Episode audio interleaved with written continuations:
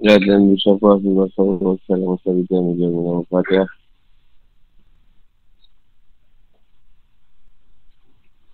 Nyaman wahid Abdi Salih Sabdi Rasyidi Amri walu Datani lisan Yafkau kawli Mabak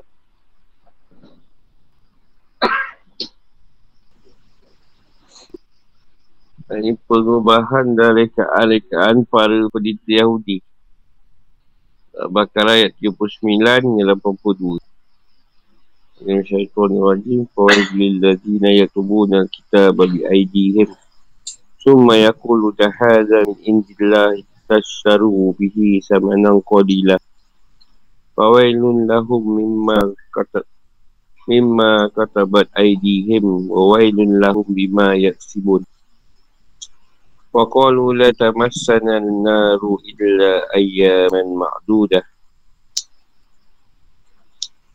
قل أت قل أتهزتم إن الله أحدا فلن يخلف يخلف الله أحده أم تقولون على الله ما لا تعلمون بلى من كسب سيئة وأهاتت به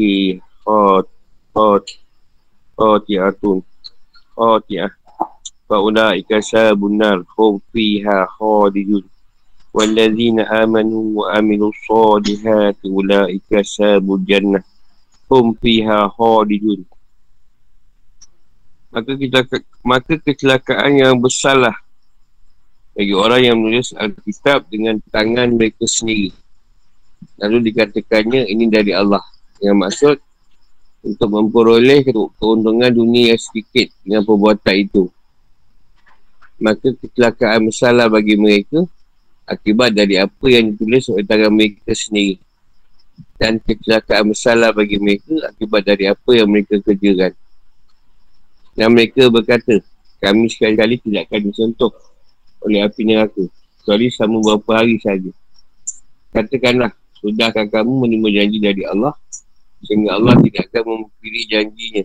Ataukah kamu hanya mengatakan kepada Allah Apa yang tidak kamu ketahui. Yang ini bukan demikian yang benar. Maka siapa buat dosa Dan ia telah diliputi oleh dosanya Maka itulah penghuni neraka. Mereka kekal di dalamnya Dan orang-orang yang beriman Kita beramal salih Mereka itu penghuni syurga. Mereka kekal di dalamnya. Al-Baqarah 29 82 Alah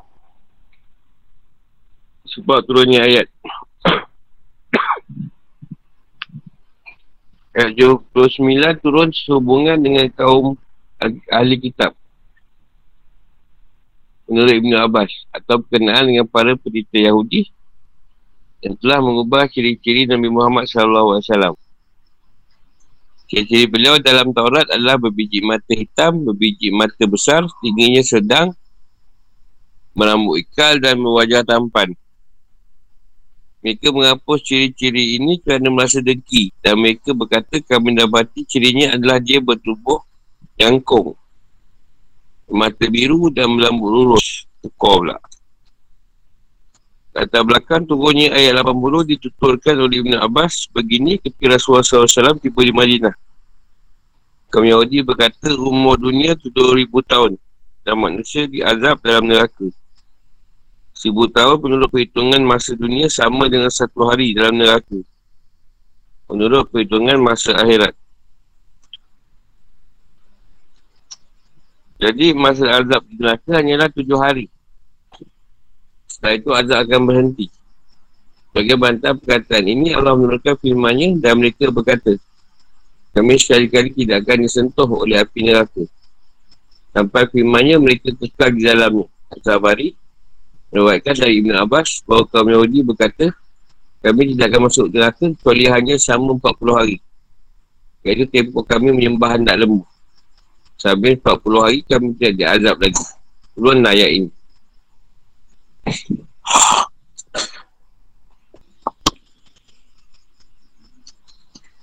Ayat ni turun sebab nak membetulkan keadaan apa yang mereka tipu lah dalam Taurat Sehingga Rasulullah Yang berkaitan seksa neraka Rasulullah tadi yang kata Mati hitam jadi mati biru Badan sedang dah jadi jadi us. Rambut ikan dah jadi rambut lurus. Dia diubah. Jadi dia kata kalau orang Yahudi ni diseksa api neraka sekejap je. Paling tak 40 hari je. Sebab masa tu dia orang menyembah anak lembu. Ada usaha dia kat situ. Dia 40 hari je lah kena seksa. Lebih kurang dalam kalau 1000 tahun, dalam 40 ribu tahun lah. Padahal tidak terikat kat situ. Itu Allah yang meletakkan. Berapa lama.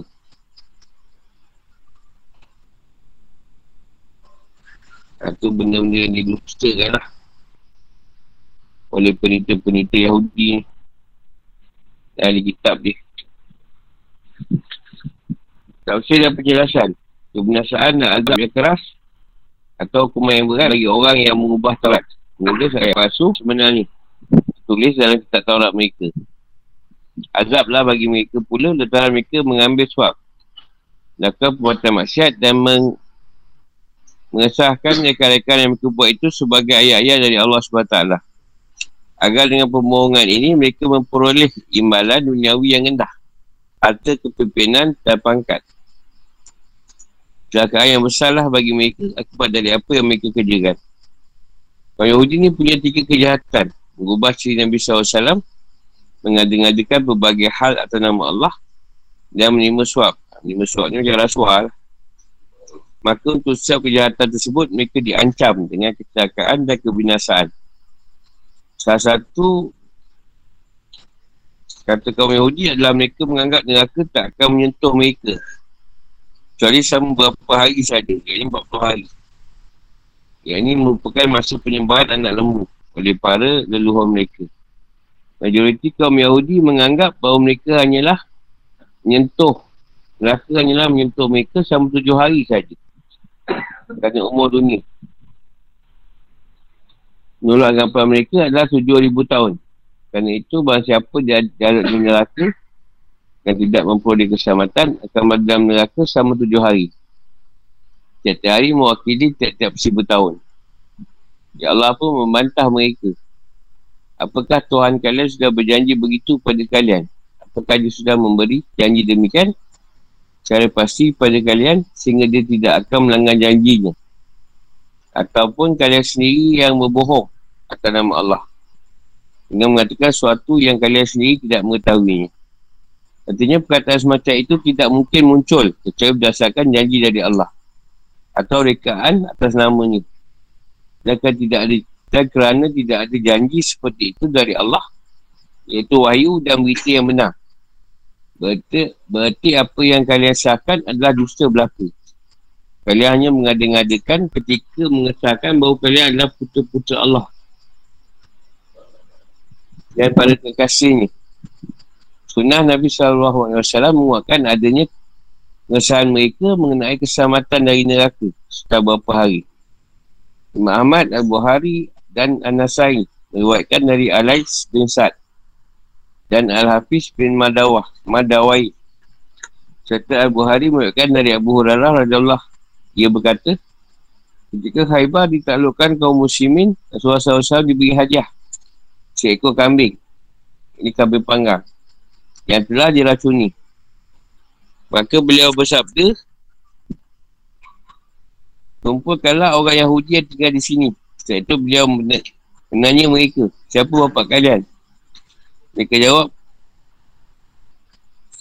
Kualan Jawab bersabda Kalian bohong. Bapak kalian ada kualan Mereka berkata kau benar. Soalnya beliau bersabda kepada mereka Apakah kalian akan menjawab sejujurnya? Jika aku menanyakan suatu hal pada kalian Mereka menjawab tentu saja Wahai Abu Qasim.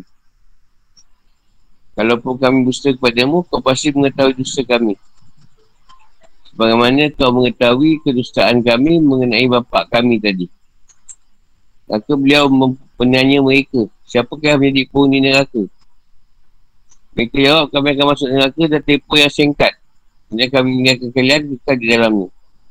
Allah SAW sabda pada mereka, Mingkirlah kalian Demi Allah, samanya kamu tidak akan, kami tidak akan ditinggalkan kami tidak akan ditinggalkan oleh kalian di dalam neraka.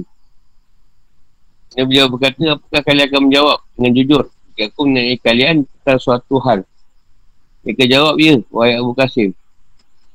Dia orang tak berkata, bertanya, apakah kalian meracuni kami ini? Mereka menjawab, ya. Dia bertanya, apa sebab kalian buat begitu? Mereka menjawab, kami bermaksud membinasakan kau. Jika engkau seorang penusta. Tapi jika engkau benar-benar seorang Nabi, tentu racun tersebut tidak akan membahayakan jiwamu. Nyatanya tidak seperti yang, yang kalian harap atau inginkan. Wahai kaum Yahudi yang benar, kalian akan kekal dalam neraka jahanam untuk melakukan masyarakat-masyarakat yang mengelilingi diri kalian. Tetapi, membunuh para Nabi tanpa alasan yang benar. Melawan perintah Allah, memperturutkan hawa nafsu dan membuat bohong atas nama Allah. Bagaimana kita ketahui, kata kata dipakai untuk jawab pertanyaan yang benar dan negatif. Bala.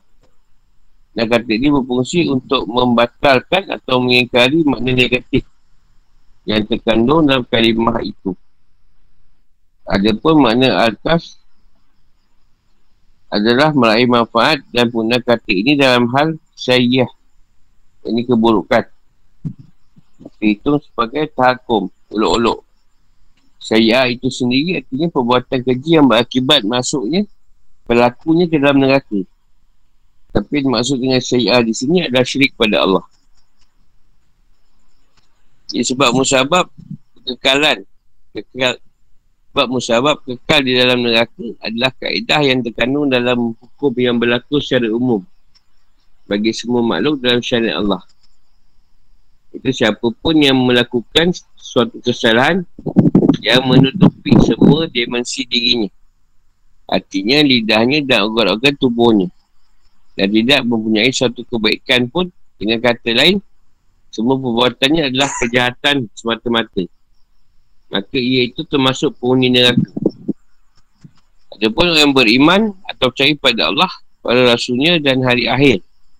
Serta dia beramal soleh. Yang ini dia menaikkan amal wajib dan meninggalkan perbuatan haram.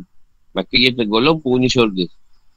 Ibn Abbas mengatakan, barang siapa beriman pada apa yang kalian ingkari dan mengamalkan ajaran agamanya yang kalian tinggalkan, maka bagi mereka lah syurga.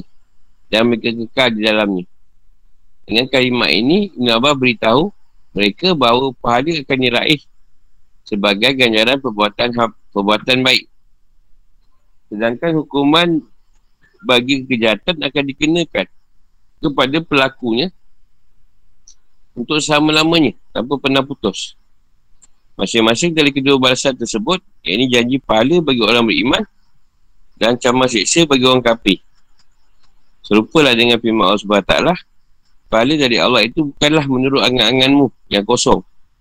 Dan tidak pula menurut angan-angan ahli kitab. Bahawa siapa yang menjaga kejahatan, saya akan dibalas dengan kejahatan itu. Dan ia tidak, tidak mendapat pelindung. Dan tidak ada penolong baginya selain dari Allah. Dan siapa yang menjaga amal soleh, baik laki maupun perempuan, sedang ia orang beriman, maka mereka itu masuk ke dalam surga. Dan mereka tidak dianiaya walau sedikit pun. Anisa 123 hingga 124 akan tetapi penuh haka yang ini pelaku maksiat yang bertawabat secara tulus yang ini ia meninggalkan perbuatan dosanya menyesalinya dan bertekad untuk tak mengulangi perbuatan seperti itu di masa hadapan bergantilah statusnya dari puni neraka kepada puni syurga At-Tamizi meriwayatkan dari Abu Hurairah radhiyallahu bahawa Nabi SAW pernah bersabda bila seorang manusia melakukan suatu dosa, timbullah titik hitam dalam hatinya. Sebab ia bertobat meninggalkan perbuatan itu dan memohon ampun kepada Allah dan saya bersihlah hatinya. Tapi kalau ia kembali melakukannya untuk melakukannya, titik hitam itu akan bertambah sehingga menutupi seluruh hatinya. Dan itulah arad yang disebut oleh Allah dalam Al-Quran. Kali-kali tidak yang demikian sebenarnya apa yang selalu mereka usulkan itu menutup hati mereka. Al-Mutafifin ayat 14. Imam Ahmad meruatkan dari Abdullah bin Mas'ud bahawa Rasulullah SAW pernah bersabda Jauhilah oleh kalian dosa-dosa yang dianggap kecil. Sebab dosa-dosa tersebut bertimbul sehingga dapat binasakan seseorang. Sesuai Imam Ahmad. Ya Rasulullah SAW telah membuat perumpamaan bagi dosa-dosa kecil tersebut. Iaitu buat suatu kaum yang singgah di sebuah padang yang tandus Lalu para tukang masak dari kaum tersebut mulai melaksanakan tugas mereka. Satu persatu pergi mengambil kayu bakar sehingga akhirnya terkumpul lah setumpuk kayu. Lantas mereka menyalakan api. Sehingga masak atau matanglah makanan yang mereka masukkan ke dalam api itu.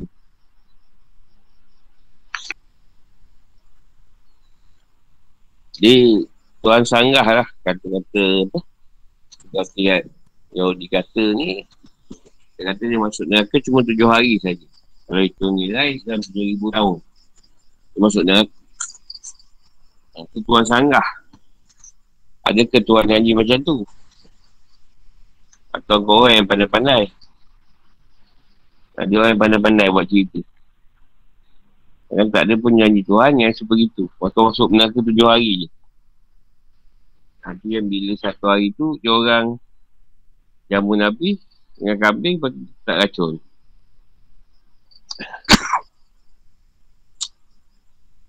Sini Nabi tanya dia. Nabi tahu dia orang tak racun tu. Dia tanya semua dia jawab tu bohong.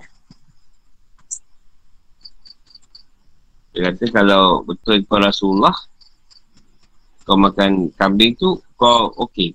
Kalau Rasulullah, kau akan mati. Dan dia masih lagi tak percaya kepada Rasulullah Masih nak diuji lagi dia pula boleh kata ah, Kami tujuh hari je. Lepas kami akan tinggalkan kalian. Maknanya Orang Islam pula Lama dalam neraka. Duduk sekejap dia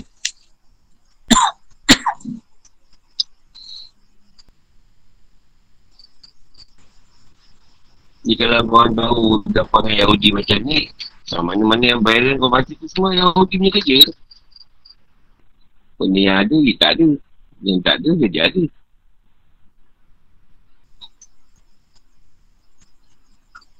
Sebab pada Allah ni tak ada ni. Tak ada terlepas. Mereka orang yang buat jahat tadi bertaubat. Dan meninggalkan kesalahan ni. Dia kata Nabi tadi, siapa buat dosa akan timur titik hitam dalam hati dia. Kalau dia bertaubat dan tiga buatan itu, dan tak apa Allah, ah, maka bersihlah hati dia. Tapi kalau dia tak pernah bertaubat, titik hitam tu akan memenuhi hati dia. Kalau dia tak nampak keadaan Tuhan lagi.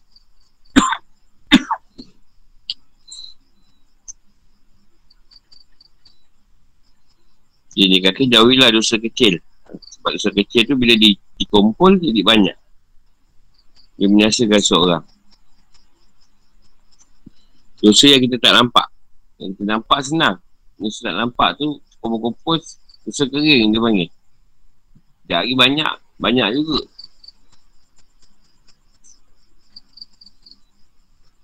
Ada apa nak tanya?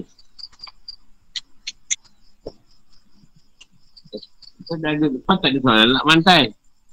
Kalau kau jauh banyak soalan.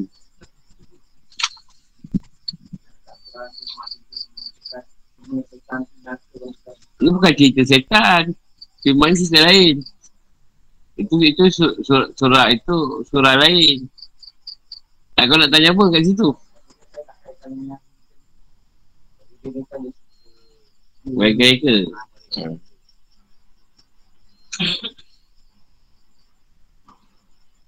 Jadi sebenarnya macam kau letakkan tu, Yahudi tu, cerita semalam lah. Ada kita pun ada sifat tu. Cuma macam mana kita membinasakan atau menyikirkan, membersihkan sifat-sifat tu. Sifat keyahudian pada diri kita.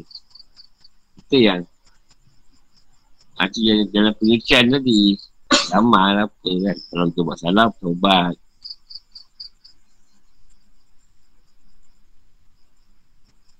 Buat salah ni banyak konsep dia. Pertama, kita buat salah ini. Besok kita buat lagi. taubat lagi. Lepas tu kita buat salah, taubat lagi. tu selalu. Satu lagi, kita buat salah, lama esok, baru buat balik. Lepas tu buat salah lama, ha, tu jenis yang yang bermusim macam tu kan. Ha, tu kan. Ha, ni disco tutup, tak pergilah disco setahun. So disco buka pergi balik. Ha, contohlah. Jahat bermusim. Ada yang jahat setiap hari.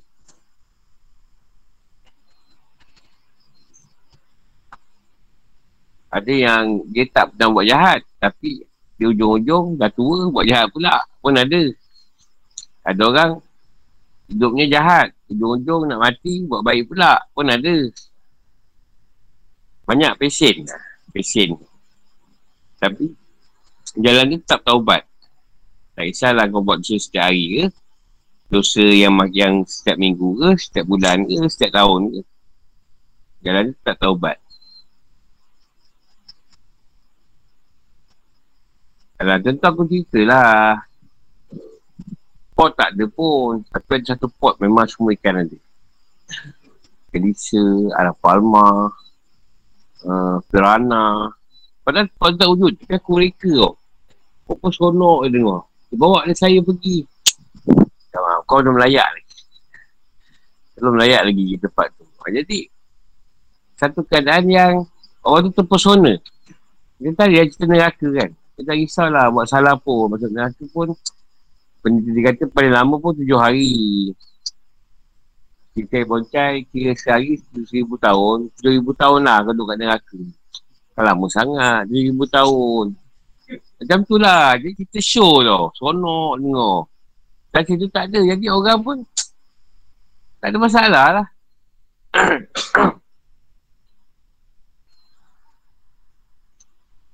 Baca tu tak ada pun dalam Taurat. Nabi cirinya lain, jadi lain. Dah orang nak cari Nabi tengok mata hitam, eh. Taurat mata biru.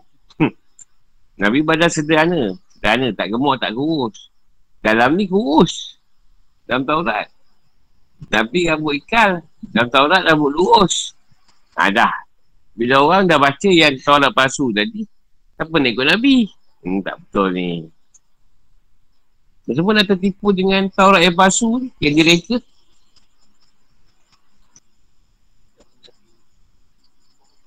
Dia tu kena Nabi Yaakob. Ha. Mula Nabi Ishak lah. Ishak tu anak dia Yaakob. Ha, dari Yaakob tu keluar 12 orang putera. 12 orang putera. Yaakob, 12 anak lelaki, salah seorang usuk. Ha, 12 tu dua 12 suku. 12 anak tu, dua 12 suku. Bani Israel. Salah satu yang tu Yahudi. Ha. Assalamualaikum. Ayah. Baik, uh, siapa ni? Ha? Baik, oh aku tengah mengajar lah yang tiga WhatsApp lah. Aku tengah mengajar ni.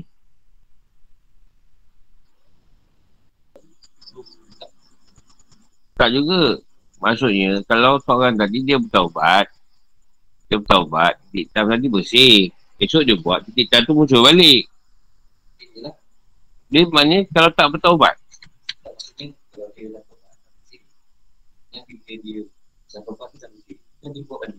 Timbul balik. Timbul balik. Tak kesuruhan tu bila tak taubat. Kadang kita dulu tak taubat langsung. Buat je. Terus menegur. Itu yang kita bila orang cakap, tak boleh dengar tu. Panas singa kan. Orang cakap je kita. Jangan cerita lah pasal-pasal agama ni tu. Contohlah. Macam aku tak belajar. Ha, contohlah kan. Ha, dululah. Maknanya, dia dah tak boleh masuk. Dah siap lagi lah. Tapi kalau dia bertobat, hilang lah. Esok kata dia buat lagi esok. Timbul balik. Dia buat lagi, hilang balik.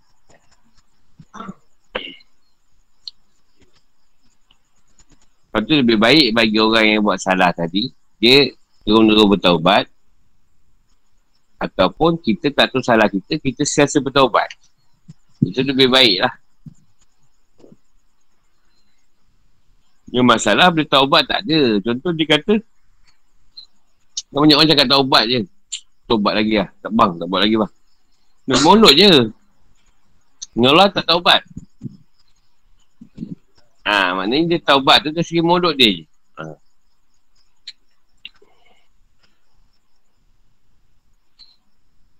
Dia taubat tadi tak curi lembu abang tu. Lembu lain curi pula. Abang tu dia curi lagi. Taubat. Orang lain kisut boleh. Ha, curi pun juga. Lembu boleh pula.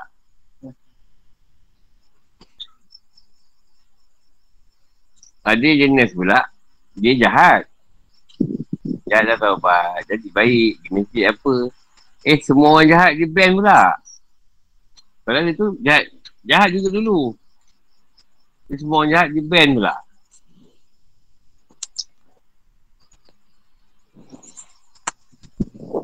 Ini dia tak mengenang yang dia tu jahat juga. Ha, dia jahat asal jahat juga. Konon lagi masjid. Macam kes ni lah orang berhenti sokok. Dia dah berhenti sokok. Habis kita di ban lah. Apa dia sokok tu. Sebab dia dapat berhenti. Semua orang jadi jadi ni. Jadi sempat seranah dia pula.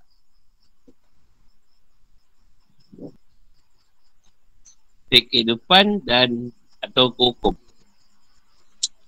Yang 79 dan yang sebelumnya mengandung peringatan agar tidak melakukan perubahan serta penambahan atas syariat Allah. Jadi setiap orang yang mengganti, mengubah atau mengadik-adikkan sesuatu yang baru dalam agama Allah terkenalah ancaman yang berat dan azab yang pedih ini. Rasulullah SAW telah ingatkan umat dia terhadap kejadian yang telah beliau ketahui akan berlangsung di akhir zaman. Beliau bersabda, ketahuilah kaum ahli kitab sebelum keadaan berpecah menjadi 72 golongan. Ini Yahudi. Ini golongan Nasrani. Dan umat ini akan terpecah jadi 73 golongan. Semuanya masuk neraka kecuali satu golongan. Dia memperingatkan mereka agar tidak mengadakan sendiri dalam agama ini sesuatu yang berlawanan dengan kitabullah atau sunnah beliau atau sunnah para sahabat beliau. Sehingga umat menjadi tersesat kerananya. Ayat 79 menjelaskan bahawa imbalan apapun meski banyak atas pengubahan kitabullah tidak mau berkah dan kebaikan sama sekali. Jadi Allah SWT menjelaskan bahawa imbalan apapun meski banyak Allah SWT memberi sifat Allah SWT memberi sifat sedikit pada upah yang diambil pada penita Yahudi itu. Entah kerana keharamannya sebab sesuatu yang haram tidak mengandungi berkah dan tidak berkembang di sisi Allah. Ibn Isa dan Al-Qalbi mengatakan ciri Rasulullah SAW yang tercantum dalam kitab suci mereka adalah tingginya sedang dan ber- ber- berkulit coklat. Tapi mereka ubah jadi kulit sawo matang. Berambut lurus dan bertubuh jangkung. Jangkung ni kurus lah. Dan mereka berkata kepada teman-teman dan para pengikut mereka, Niatlah ciri Nabi yang akan diutus di akhir zaman ini. Tak ada yang sama dengan ciri-ciri orang ini. Yang ini Muhammad SAW. Ayat 81 menunjukkan bahawa sesuatu yang digantungkan pada dua syarat tidak terwujud dengan terpenuhinya Salah satu saja dari dua syarat itu. Ini serupa dengan firman Allah SWT. Sesungguhnya orang yang mengatakan Tuhan kami ialah Allah, dia mereka menegurkan penilaian mereka. Aku silat 30. Penyebab ke- kekal di dalam neraka adalah syirik pada Allah. Ayat 80 menunjukkan bahawa masuk surga itu bergantung pada iman dan amal soleh sekaligus. Muslim memuatkan bahawa Sufyan bin Abdullah Al-Sakafi pernah berkata pada baginda Nabi SAW Wahai Rasulullah, jadilah saya suatu ucapan yang kelak. Tidak perlu saya tanyakan kepada orang lain Sudah anda. Maka beliau bersabda Amantu billah summas summas takim Ucapkanlah, aku beriman pada Allah, lalu teguhkanlah pendianmu.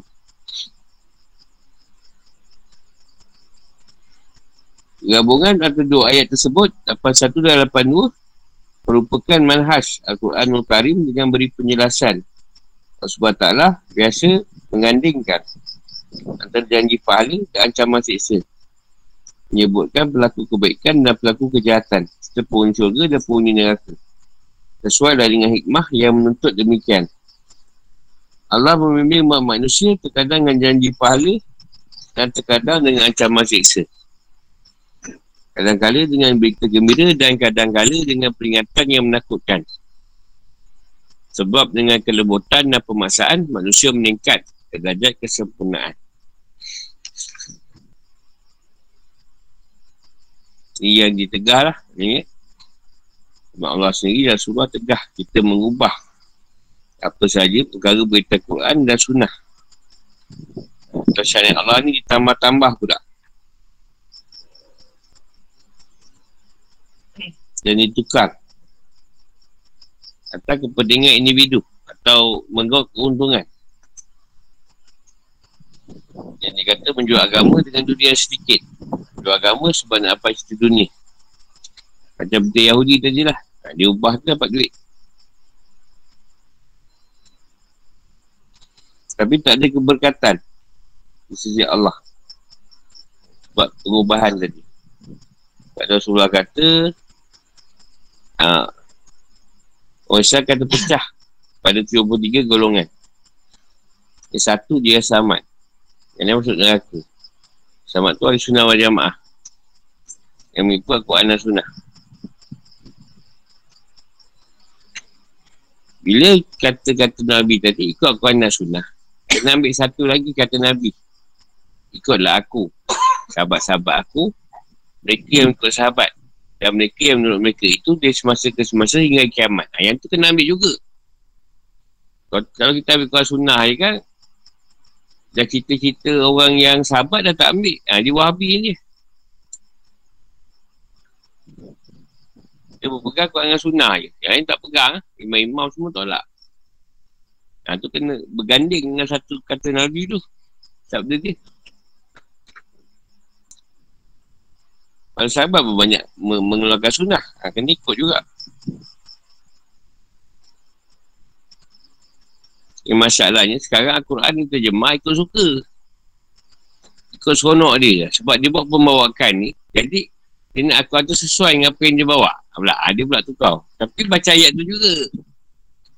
Baca Al-Quran. Tapi dia ikut kesesuaian dia. Ha, bukan kesesuaian Al-Quran.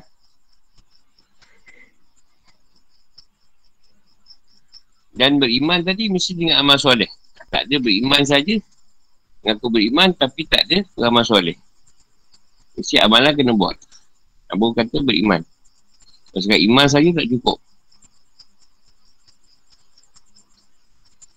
Lepas Rasulullah kata, ucaplah aku beriman pada Allah lalu tunggu kalau pendian kau. Pendirian tadi, kekuatan kita kepada tauhid pada Allah tu. Itu yang kita nak teguhkan. Sebab tauhid kita ni macam Kadang-kadang juga Kadang okey, kadang tidak. Kadang bertauhid. Kadang sikit, kadang Macam mamai Nak pegang, teguhkan pendirian. Yang bolak balik Dia okey, dia tak okey.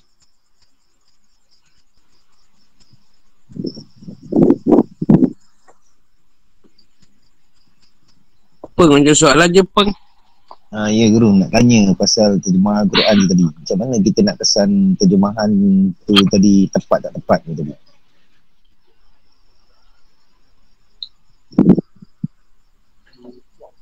Dia, dia benda ni tepat tak tepat tu maknanya kau sendiri boleh tahu keadaan tu mengikut ke tidak apa yang aku anak sunnah punya cerita.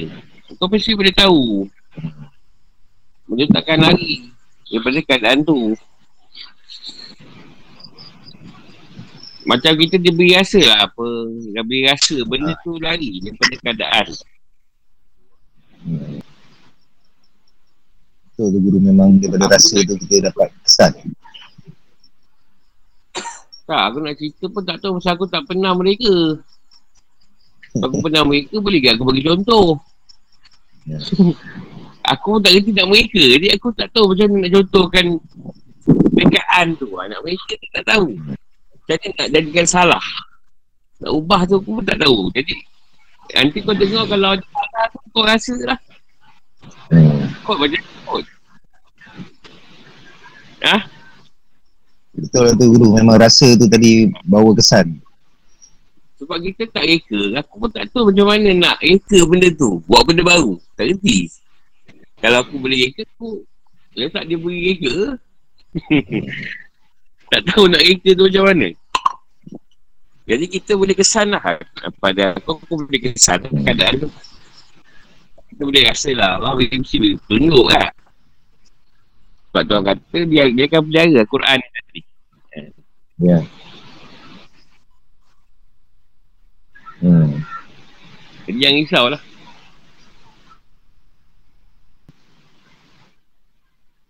Okay, terima kasih guru.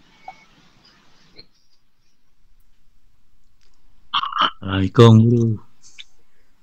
Tapi jadi kita semalam, ayat tu ayat zahir. Berkaitan hukum. Syariat. Rasa dia benda tu jelas. Nak tukar. Kan? Lama. Apa kan?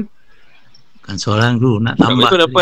Soalan? yang apa dikatakan mengubah dari antaranya lah yang pernah tu contohnya pengharaman babi umpamanya kata dia kata sebut tu lahmal khinzir tapi tak bisa Ustaz. kita yang haram tu babi tu ditambahkan babi hutan je.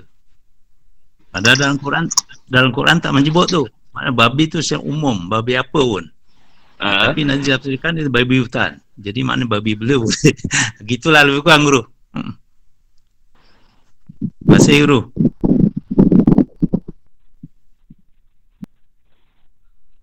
Tak ada. Oh, saya saya bawa ni. Oh. Oh, saya saya lah. Lain siapa lagi lain? Yang saya tak. Sebab aku kan tahu lain selain tu. Takkan babi hutan je. Ah, saya, hmm, Oh, dia orang macam ayat Ajaran ni tu. Rahman, Satu aku kata. Dia kalau babi Hutan. tadi dia tak Ha? dalam Quran tak nyebut babi hutan, tapi dalam terjemahan dia sebut babi hutan saja. Itulah lebih kurang. yang haram tu babi hutan. Contohlah. Kalau dalam pengharaman arak tu eh ni apa? Arak tu. Oh, ayolah.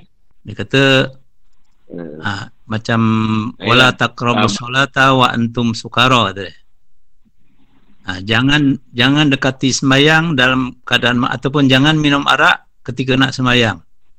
Ah. Padahal ayat itu telah dimansuhkan dengan ayat yang datang yang barulah. Maknanya kalau nak minum arak tu boleh sebelum sembahyang. Nak sembahyang jangan kata. ah tu. Itu pun sama juga guru antara Ah. penyelewengan lah. Mana kena kena lihat dari segi asbab asbab nuzul pengharaman arak tu ah, dia ada tiga peringkat beberapa kata saya. Jadi ayat yang pertama tu memang betul lah waktu ya, tu. Jadi boleh minum arak tapi jangan dekat waktu sembahyang. Waktu sembahyang tak boleh. Ah, Ha, nak minum arak nanti lepas isya waktu panjang. ha, gitulah tu lebih kurang tu. Dua contoh Ah. tu. Ya, masa tu Arab belum Arab kan? Ayat tu Waktu tu belum. Ah sebelum. Tapi kadang-kadang ayat ni masih diguna lagi bagi Betul, orang yang Ah, berminat ayat- lagi nak ayat minum tu arak. Tu pasal. ha, ayat, Ah, ah. ayat tu tak dah ni, dah termasuk. Sebab dah turun haramnya arak tu. Hmm, dah termasuk dengan ah. dia ada ayat yang kemudian tak turun yang terbaru tu memasukkan ayat yang dulu lah. Ha, sebab kalau kalau yang saya faham ada sudut makrifah ke kalau ayat tu zahir je benda tu dah nyata tak perlu kita nak nak nak nak, nak ni nak kupas lah benda tu terang macam haram ke babi haram benda terang dia masalah ni benda yang batin tu tadi Ha, itu yang saya kena kupas. Kalau benda tu dah terang, syariat dia tak perlulah. Sebab orang semua dah faham. Hmm. Ha, benda yang batin ni, yang kadang-kadang hilaf sikit. Ha, itu kadang saya kupas, saya kupas lah. Kalau dah terang, tak payah kupas. Benda dah nyata. Oh, terima kasih, Guru. Ayat batin ni banyak nantilah kita jumpa nanti. Banyak. Banyak lagi yang cerita. Tapi kita jumpa nanti kita kupas lah. Benda-benda yang tak jelas. Yang zahir tak, tak ada nak kupas sangat. Benda dah nyata. Benda yang hakikat. Ha, dalam Quran ada hakikat. Sebab tu Quran ni untuk semua. Sebab dia boleh diurai oleh golongan syariat. Boleh diurai oleh golongan hakikat. Boleh diurai oleh golongan makrifah. Dia boleh tiga golongan boleh kupas. Ni ada, ada nak tanya. Cuma permasalahan ni dari segi penuntut ilmu lah. Dia kata dia belajar tu dah bentuk syariat. Contohlah dia tak banyak guru lah. Dia satu guru. Jadi dia guna satu ilmu tadi untuk bahas dengan, dengan orang lain. Sedangkan orang lain memahami dalam banyak konsep. Contoh tafsir sendiri lah. Ibn Qasir tafsir lain. Tafsir tak lain. Lebih kurang je. Uh, Buya Hamka. Tafsir dia macam ni. Macam yang ni lah yang biasa. Yang biasa kita, kita baca. Jadi bila dia ambil satu, dia tak ambil pendapat lain lah. Kat sini, selalu dia tak. Dia pegang satu perkara, sampai perkara lain dia tolak. Sedangkan pendapat dia tu ada. Contohlah kalau kata mazhab syafi'i. Dia bukan mazhab syafi'i. Sedangkan dia dengar orang lain mazhab lain, dia tolak. Sedangkan mazhab tu betul juga. Ha, tu yang banyak berlaku lah. Sedangkan ada asyik penuntut ilmu tadi, mereka tak boleh buta. Ha. Sebab tu kita baru belajar, jangan banyak nak, nak ni, nak nyalahkan orang. Jangan banyak fikir, belajar dulu. Sebab ketika awal tu saya belajar satu guru. Jadi bila online punya guru kita tolak. dia kata guru kita yang betul kan. Ha, dalam keadaan baru, baru belajar. Sedangkan guru dia tu betul juga. Guru yang lain tu betul juga. Tapi kita dalam keadaan baru belajar, tengah ni, tak kita je betul. Guru kau tak betul ni. Ha. ha, guru kita je baik. Guru lain pun tak betul. Ha, tu yang kita akan lalu lah. Lepas tu kita pesan ni jangan jangan jadi macam macam tu lah. Setiap orang akan lalu keadaan tu. Tak ada masuk ni Yahud, kaum Yahudi melanggar perjanjian. Sebab ayat 83. Syaitan majid. Wa iz azna. Wa iz ahazna misalka bani Israel. Ya ta'muluna illallah wa bil walidaini ihsanah. Wajib kurba wal yatama wal masakin Wa kudu linnasi husna Wa akimu salah Wa atu zakah Summa tawallaitum illa qalila Illa qalilan minkum Wa antum mu'ridun Apa pula tahu dan ingatlah jika kami mengambil janji dari Bani Israel Iaitu janganlah kamu menyembah selain Allah dan berbuat baiklah pada ibu bapa, kaum kerabat, anak-anak yatim dan orang-orang miskin. Serta ucapkanlah kata-kata yang baik pada manusia. Jadikanlah solat dan tunaikanlah zakat.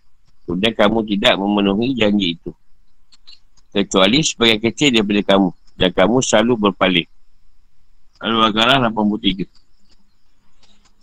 Al-Quran memakai metod yang bervariasi dalam menangani dan memperbaiki keburukan-keburukan kaum Yahudi. Memindahkan mereka ke keadaan yang lebih baik daripada keadaan mereka di masa silam dan masa kini. Jadi ayat sebelumnya Allah menyebutkan bagian nikmat yang telah dikurniakan kepada Bani Israel. Misalnya dia utamakan mereka atau umat lain di masa itu. Menyelamatkan mereka dari tenggelam dan menurunkan mana dan salwa kepada mereka yang kemudian menceritakan pula pelanggaran yang mereka lakukan dalam lima nikmat tersebut lalu datanglah hukuman dan diterimalah taubat mereka jadi ayat ini mengingatkan mereka akan janji telah diambil diambil Allah atas para leluhur mereka.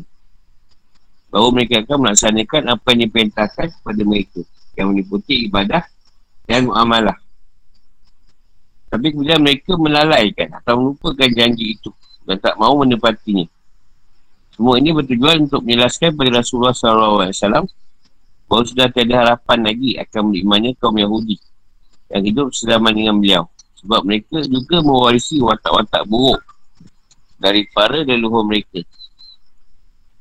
Yang mana hal itu menghalangi mereka untuk menerima petindayah, menerima hidayah dan petunjuk.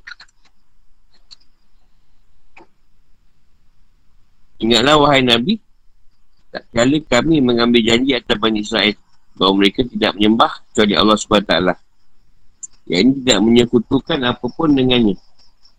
Baik itu raja, berhala ataupun manusia biasa. Baik dengan doa maupun dengan ibadah lainnya. Bahawa mereka akan buat baik kepada ibu bapa secara sempurna. Dengan cara merawat mereka sebaik-baiknya, mengasihi mereka dan mentaati perintah mereka dan urusan tidak bertentangan dengan perintah Allah. Dalam Taurat disebutkan bahawa barang siapa mati kedua orang tuanya, maka hukumannya adalah bunuh. Tak Taurat lah. Dan memberikan satu harta kepada kaum kerabat. Anak yatim dan orang yang miskin. Kerana kelemahan dan keperluan mereka mengucapkan kata-kata yang baik dan tidak mengandungi dosa dan kejahatan dengan cara berkata yang sopan. Menyuruh buat yang baik dan melarang perbuatan mungkar. Disertai dengan sikap yang rendah hati dan fleksibel. Menaikkan solat mereka secara sempurna. Kerana solat dapat memperbaiki jiwa, mendidik watak dan menghiasinya dengan berbagai macam sifat utama serta mencegahnya dari perbuatan hina.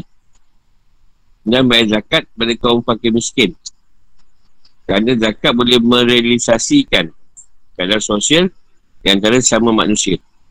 Membahagiakan individu dan masyarakat dan menebarkan kemakmuran dan kegembiraan pada semua orang. Tetapi kaum Yahudi yang sudah biasa ingkar janji dan macam-macam mencintai material atau dunia. Berpaling secara sengaja tidak mahu melaksanakan perintah Allah dengan melakukan perkara yang dijanjikan tersebut. Sama seperti sikap para pendahulu mereka. Generasi baru kaum Yahudi pun berpaling dari Taurat. Sorry sejumlah kecil di antara mereka. Seperti Abdullah bin Salam.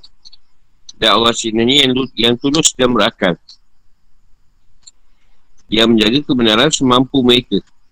Namun adanya sejumlah kecil orang saleh dalam sebuah umat tidak menghalangi turunnya hukuman, azab atau umat tersebut. Apabila kerosakan telah bermaharaja di tengah umat itu.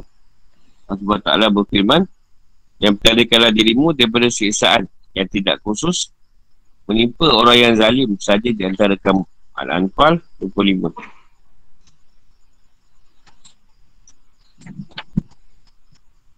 Fikir kehidupan atau hukum. Sekarang diingatkan Allah pada Bani Israel dalam ayat. Ini diperintahkannya pula pada semua manusia. Dan untuk itulah dia menciptakan mereka. Jadi inilah perkara yang usul utama dalam dalam, dalam tuntunan agama, akhlak dan kemasyarakatan. Ayat ini menyebutkan secara berurutan dari perkara yang paling penting lebih dahulu. Jadi Allah SWT disebutkan lebih dahulu membanding hak manusia. Kerana dialah yang sebenarnya beri nikmat. Dan disebutkan juga hak ibu bapa dan jasa mereka dalam mendidik anak. Kemudian baru disebut kaum kerabat. Kerana penyambukan tadi rahim adalah pada mereka. Dan disebutkan anak yatim. Kerana terbatasnya kemampuan mereka. Lalu disebutkan orang-orang miskin. Kerana kelemahan mereka. Ini merangkumi hal-hal berikut. Satu ibadah pada Allah semata-mata tanpa sekutu baginya. Ibadah merupakan bukti akidah yang benar dan tanda iman dari semua manusia. Allah SWT berfirman, dan kami tidak mengutus seorang rasul pun sebelum kamu. Mereka kami wayukan kepadanya. Bahawasanya tidak ada Tuhan yang hak naikkan aku, maka sembahlah olehmu sekalian akan aku. Al-Ambiya 25. Dan dia berfirman pula, dan sungguhnya kami telah mengutus rasul pada tiap-tiap umat untuk menyerukan. Sembahlah Allah sahaja dan jauhilah tagut itu. Anal 36. Ibn Qasir mengatakan ini adalah hak yang paling tinggi dan paling agung iaitu hak Allah SWT untuk disembah sendirian tanpa disekutukan dengan suatu pun. Yang dimaksudkan dengan firmannya tak bunuh dan ilallah bunuh dan ilallah. Bagaimana kata Al-Jamak Syarif adalah perintah. Jadi kalimah ini berbentuk berita tapi bermakna perintah. Dan perintah yang disampaikan dengan cara demikian lebih kuat. Dua buat baik pada orang tua. Ini sebutkan setelah Allah Ta'ala sebab di antara hak-hak seluruh makhluk yang paling kuat dan yang paling utama adalah hak kedua orang tua. Kerana itu Allah SWT menggandingkan antara haknya untuk diesakan dengan hak kedua orang tua. Kerana kejadian penciptaan yang pertama berasal dari Allah. Sedangkan kejadian, ini pertumbuhan yang berikutnya, diberikan oleh kedua orang tua. Oleh sebab itu Allah SWT mengandingkan syukur kepada orang tua dengan syukur kepadanya. Dia berfirman, bersyukurlah kepadaku dan kepada kedua orang ibu kedua orang ibu bapamu. Hanya kepada kulah kembali Luqman 14 yang dia berfirman pula dan Tuhanmu telah memerintahkan supaya kamu jangan menyembah selain dia dan taklah kamu buat baik pada ibu bapakmu dengan sebaik-baiknya. Al-Isra' 23 jadi buat baik pada orang tua artinya mengawali mereka dengan baik sikap rendah hati pada mereka mematuhi perintah mereka dan doakan keampunan buat mereka setelah mereka meninggal dan menyambung hubungan satu rahim dengan orang yang mereka sayang. Dalam sahih, sahih Abu Hari dan sahih Muslim disebutkan riwayat dari Ibnu Mas'ud bahawa ia pernah bertanya Wahai Rasulullah, kata apa yang paling utama? Kau jawab solat pada awal waktunya. Dia bertanya kemudian apa? Dia bersabda, kebatilah kepada kedua orang tua. Dia bertanya lagi. Lalu apa? Dia bersabda, jihad di jalan Allah. Dan sebuah hadis sahih disebutkan pula bahawa seorang lelaki pernah bertanya Wahai Rasulullah, pada siapakah secara berbakti? Dia bersabda, ibumu. Orang itu bertanya lagi, selanjutnya siapa? Dia bersabda, selanjutnya ibumu. Orang itu bertanya lagi, lalu siapa? Dia jawab, lalu bapamu. Selanjutnya orang yang paling dekat hubungan kekerabatannya denganmu dan begitu seterusnya. Imah bakti pada kedua orang tua sangat jelas iaitu melakukan mereka secara setimpal balas kebaikannya dengan imbalan yang sepadan dan balas jasa kepada orang yang buat baik pada pada kita. Allah Ta'ala berfirman, tidak ada balasan kebaikan kecuali kebaikan pula. Ar-Rahman 60. Jadi orang tu telah berikan kepada anaknya ketika ia masih kecil segala bentuk perhatian dan kasih sayang dengan mendidiknya dan menangani semua urusannya. Jadi si anak harus membalas jasa mereka tersebut. Tiga, buat baik pada kaum kerabat. Allah mengataf, mengatafkan dia kurba. Jadi kaum kerabat pada al-walidain, kedua orang tua. Ini menunjukkan bahawa Allah SWT suruh buat baik pada kaum kerabat dengan cara menyambung, menyambung tali silaturahim. Sebab buat baik pada mereka dapat menguatkan ikatan di antara mereka. Sebab umat tidak lain daripada kumpulan beberapa keluarga. Jadi baiknya umat bergantung pada baiknya keluarga. Dan rosaknya umat tergantung pada rosaknya keluarga. Keutamaan keluarga baru disedari dalam situasi yang sulit. Dan pada saat menghadapi bencana. Dalam keadaan itulah, terlihatlah hubungan saling menyayangi dan saling membantu untuk memperbaiki segala kerosakan. Empat, buat baik pada anak yatim. Iaitu anak-anak kecil yang tidak punya bapa. Sebagai pencari rezeki bagi mereka buat baik pada anak yatim boleh dilakukan dengan mendidiknya dengan baik dan jaga hak-haknya agar tidak tersia-siakan. Aku anak sunnah penuh dengan wasiat kepada anak yatim. Penuh dengan pesan agar kita mengasihinya, menanggung nafkah kehidupannya dan menjaga hartanya.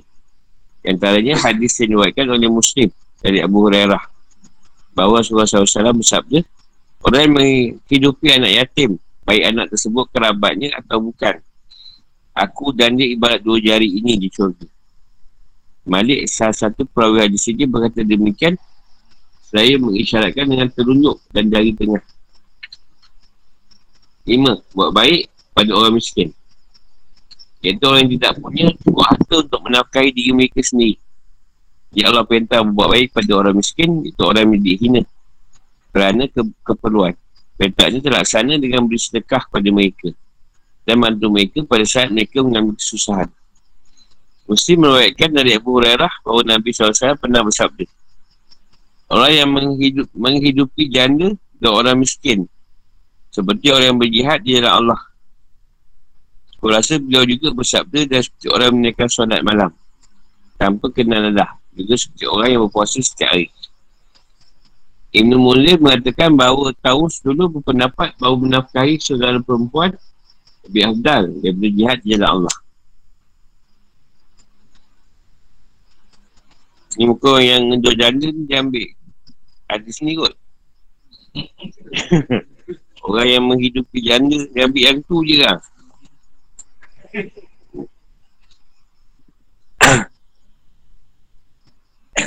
Enam, mengucapkan perkataan yang baik bersifat fleksibel. Laksanakan amal makruh dan mungkar. Dan perbuatan sejenis ni yang bermanfaat. Bagi agama dan dunia seperti bersikap santun. Beri maaf dan menampilkan wajah yang berseri-seri. Ucapan yang baik punya kesan yang ampuh dalam jiwa Dengannya terciptalah keadaan etika atau akhlak yang antara sama manusia. Sebab taklah berfirman, Waku lulinas, yang artinya, dah ucapkanlah kata-kata yang baik pada sama manusia. Dan bukan yang berfirman, Waku lil hau an hau an inakum. Yang artinya, Waku luli ihwa, nakum. Yang artinya ucapkanlah kata-kata yang baik pada saudara-saudara kalian. Dan ini menunjukkan bahawa perintah untuk buat baik ini berlaku secara umum. Mencakupi seluruh manusia. Imam Ahmad meruatkan dari Abu Zar bahawa Nabi SAW pernah bersabda dengan kau remehkan kebaikan sekecil apapun jika kau tak dapat melakukan kebaikan yang besar. Jumpailah saudaramu yang seiman dengan wajah yang cerah Disuayat Imam Ahmad. Dengan keutamaan ini Iaitu kata-kata yang baik Setelah diperintah Untuk melakukan buatan baik Pada sama manusia. Tergabunglah antara dua aspek esan Pilih perbuatan dan kauli Ucapan. Tujuh, mendirikan solat dan bayar zakat. Solat adalah tiap agama Jalan untuk mencapai ketakwaan Berhubung dengan, berhubung dengan Allah dan cara untuk menghiasi diri dengan sifat-sifat baik dan menjauhkan diri dari perbuatan-perbuatan keji. Akan tetapi syaratnya solat itu harus dilaksanakan dengan ikhlas dan penuh kekusukan kepada keagungan dan kekuasaan Allah. Adapun pembayaran zakat merupakan hal yang perlu untuk memperbaiki keadaan masyarakat. Hanya saja mengenai solat dan zakat ini tidak ada riwayat yang sahih dari kaum ahli kitab yang menggambarkan cara dan jenis kedua ibadah ini. Ada riwayat dari Ibnu Abbas bahawa zakat diperintahkan kepada mereka datang kepada Allah dan ikhlas.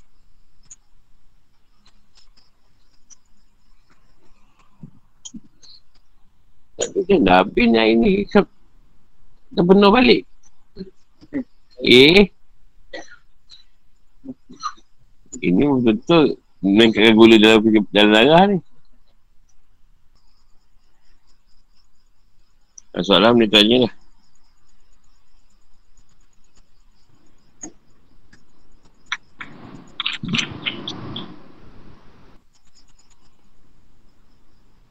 Tuan Guru. Boleh lihat tanya dulu. Ha. Kalau daripada eh, penjelasan ayat ni Kalau kita nak bagi zakat atau sedekah Ratio dia pada orang tua dan yang lain-lain tu macam mana tu? Mana berapa peratusan pada orang tua, pada fakir dan sebagainya lah.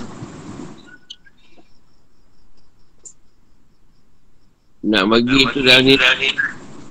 Peratusan. Ah, ratio dia Peratusan dia Dia dia lah Ya? Dua perasan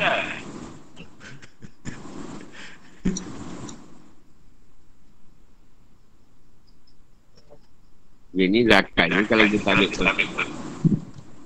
tak ambil persen. Okey, kena suara sendiri baik. Baik. Okey, saya tutup je. Zakat ni kalau kita tak ambil persen, maknanya kita mampulah. Sesuai kemampuan kita nak bagi pada orang tua tu tadi. Ini kan dalam satu keadaan tu uh, contohlah kita ada tempat lebih sikit takkan nak bagi RM10 nak bagilah dia sesuai yang kita tahu mana sesuai dengan dia punya keperluan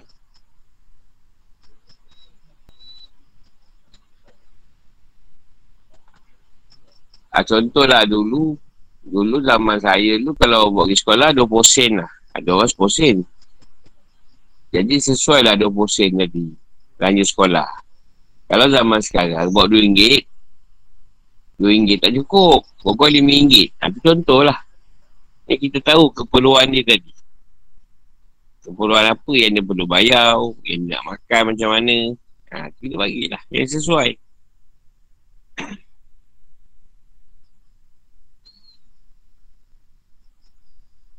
Contoh saya lah kalau macam kata saya senang Mak saya dah cakap. Belanja 300 setengah 400 ha, Memang tu dah bagi lah. 3 setengah 400 Nak belanja. Orang lain tak tahulah Mungkin mak dia orang segan nak cakap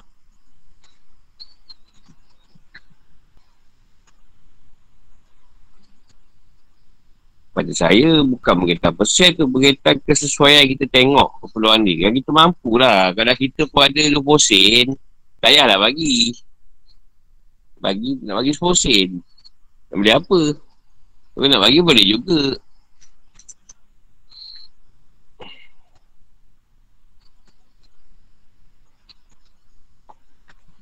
Ambil pada kesesuaian kemampuan yang kita ada. Tu lebih senang lah jawapan ni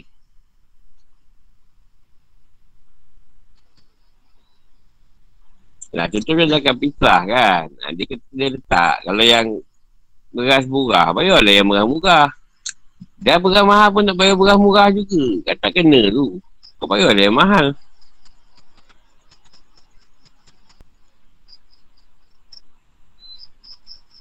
Macam nak yatim, uruskan keperluan dia.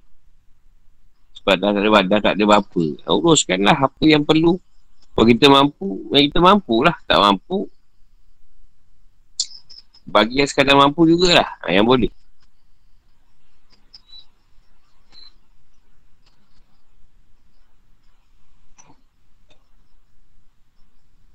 Kalau kerabat ni bukan apa Satu rahim tu ketika susah. Ha, Susah tu kadang keluarga yang tolong. Tapi sekarang terbalik sikit. Ketika susah keluarga lari. Orang lain pula yang tolong. Terbalik sikit sekarang. Sekarang ni zaman keluarga-keluarga berasak Jadi berasak ni bukan masalah apa, masalah tanah. Masalah peninggalan ibu apa.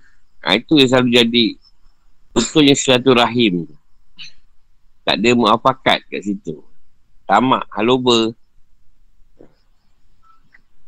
Nakkan hak masing-masing. Ha, jadi gaduh lah dengan keluarga tu. Sebab tu kalau sesuatu rahim boleh dihubungkan, keluarga tu erat, insyaAllah lah ada masalah boleh selesaikan.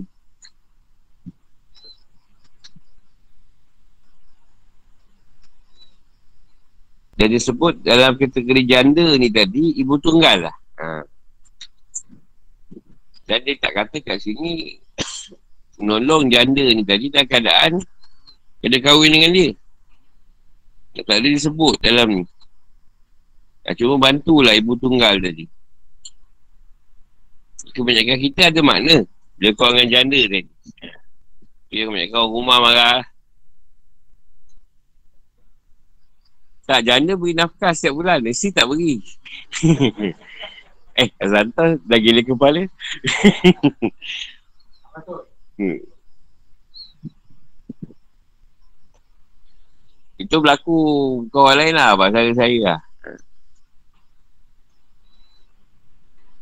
Penat mak saudara tu. Kita pun tak tahu macam mana nak betul kan.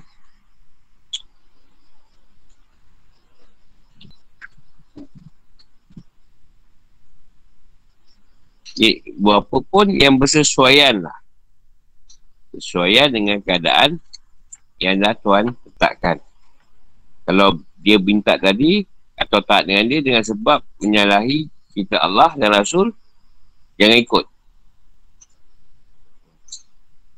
Ini masalah mak ayah sekarang. Dia tak, tak ambil cerita Allah dan Rasul tadi. Dia ambil cerita uh, kau neraka masuk syurga. Eh masuk neraka.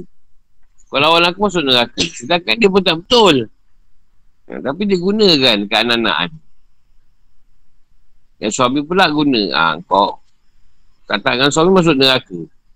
Sedangkan suami pun tak betul. Ha, itu yang salah guna tu.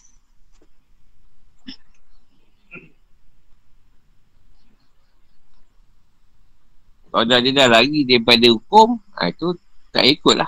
Tapi tetap dia suruh taat. Taat dengan mak, mak ayah lagi. Ha, cuma mungkin dia tak setuju dengan agama. Ha, itu je. Tapi tak ada batu tu, jangan menjadi suara apa semua. Ha, jangan buat lah.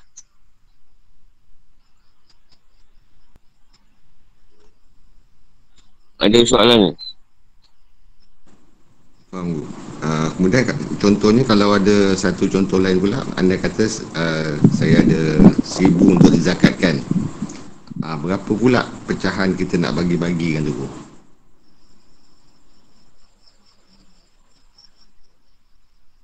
Senang, senang lah kalau saya, saya, saya, saya kenal lah Dan keperluan tu Tengoklah, tengok juga keadaan tu. Seribu lagi kata kita gaji kita seribu. Jadi kita ambil lah yang sesuai.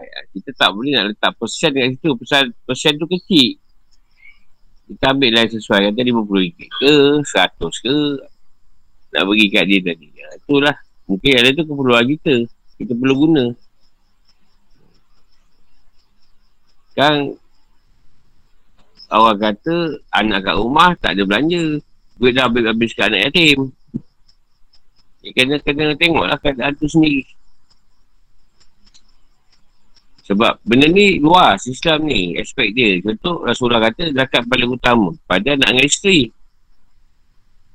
Nak tengok lu kat rumah Apa yang mencukupi perbelanjaan. Kalau ada lebihan sikit, nak bagilah. Kalau tak ada lebih, tak payahlah bagi bulan tu. Sebab orang lain mungkin akan bagi. Tengok kemampuan kat situ. Ni bagi yang tak mampu lah. Kalau yang mampu tak ada masalah sebenarnya. Dia bukan kira, kira sangat duit tu berapa nak bagi. Ni tak ada kemampuan tu kalau tak cukup, saya bagi pun tak apa. Belanja untuk keluarga.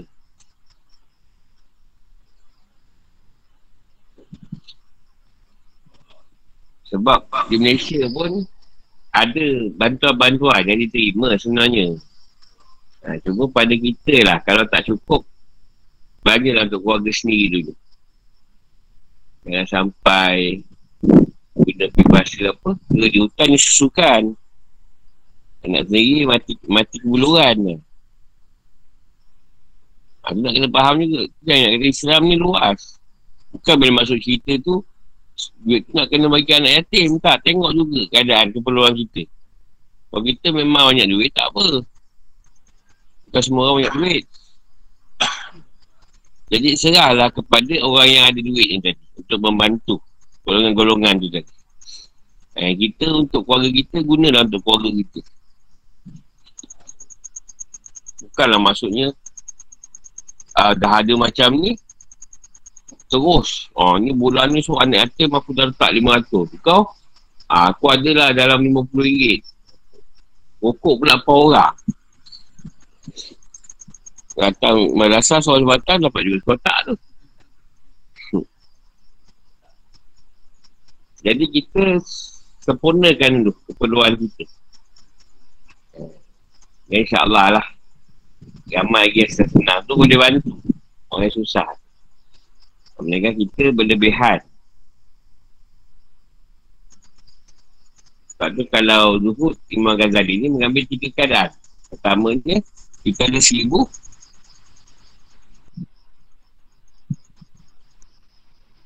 Uh, seribu tadi memang untuk kita belanjakan. Kita dengan keluarga kita je.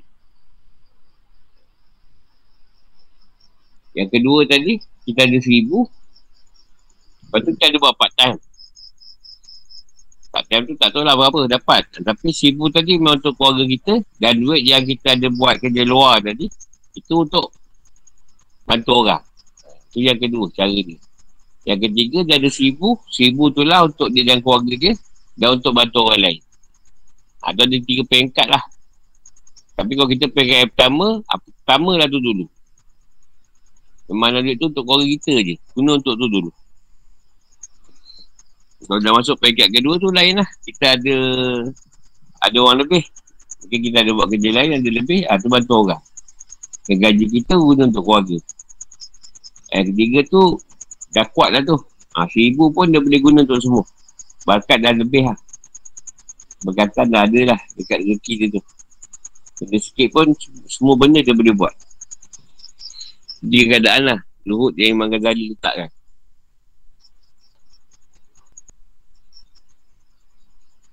Ada lagi? Lagi lagi. Masih tu.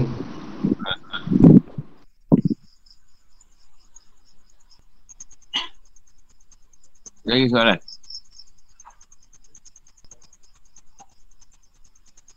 Kita dia nak tanya.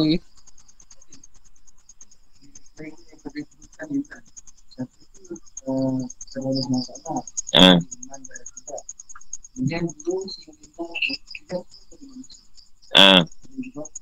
Ha.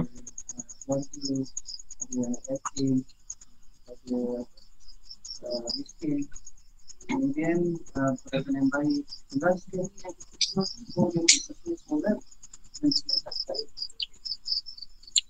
Uh, soalan zakat tu maknanya kalau dirumuskan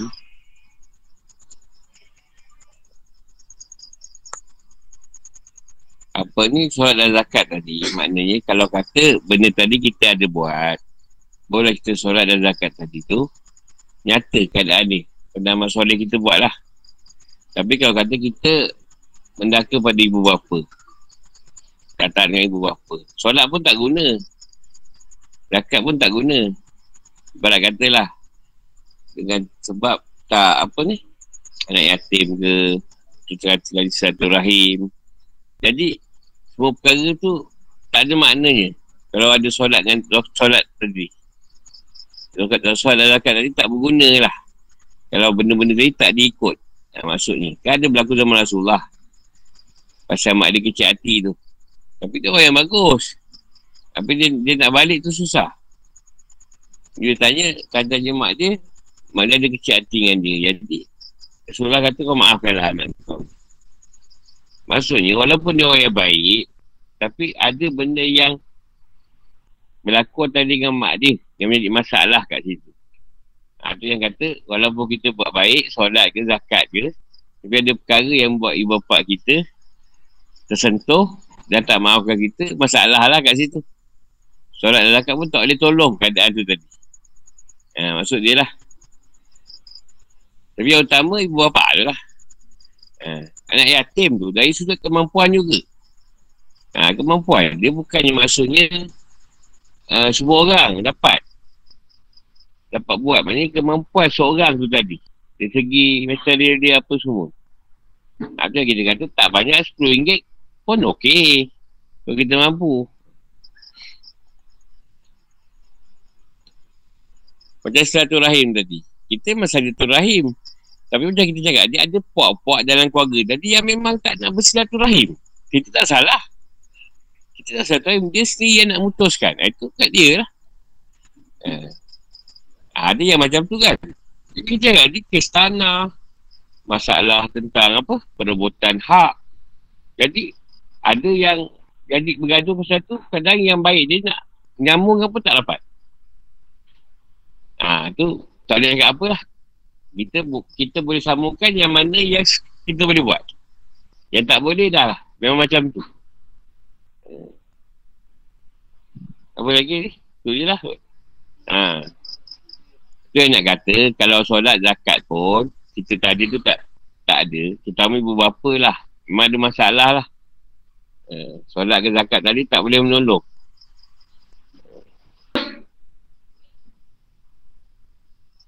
Macam baru ni lah viral video dia nak bantu orang tua. Tapi dia maki orang tua tu. Kan ada lah baru boleh viral video apa. Aku pun tak tengok sangat. Aku baca je.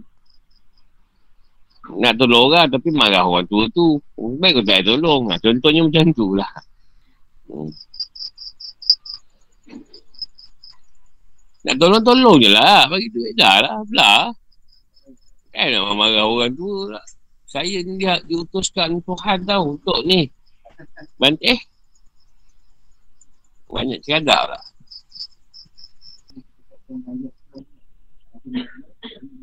Ha.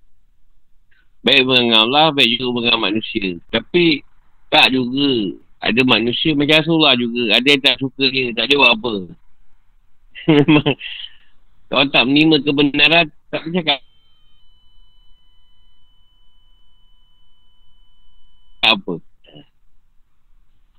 Bukan semua orang nak terima. Kebenaran tu tadi kan. Ada orang menolak. Jadi, kalau baik dengan Allah, tak semua manusia kita baik.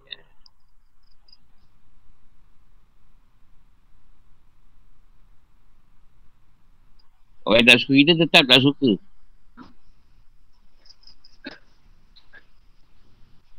Cuma baiklah dia hubungan dengan orang yang baik je. Orang yang baik.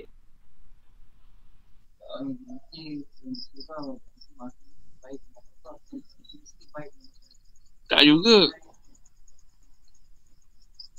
Kalau kata dia pergi masjid, sedangkan dia tak kenal yang punya masjid. Kau sama je. Sebab tak ada dia, dia ajar benda ni. Dia orang cuma ajar Islam dan sudut masjid. Kau tak cerita masjid tu macam mana? Dia, dia, dia tak ajar dulu kita. Tak diajar. Yang mengatakan macam mana nak kenal Allah. Kita kena kenal masjid je. Tuan yang punya masjid kita tolak. Tak kenal. Ha. Kita kata kita betul sebab pergi masjid. Yang tak pergi masjid salah. Ha. Ya, tak ada masalah pun semua orang akan lalu. Itu yang kita kata tegurkanlah pendirianmu. Ha.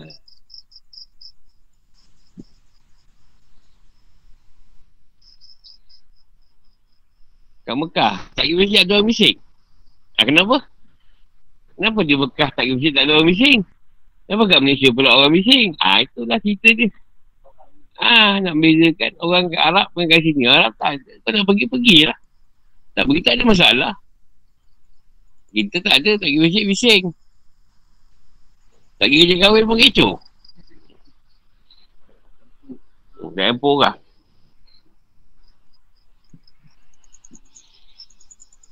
Atau adat. Adat yang dibuat atas nama agama.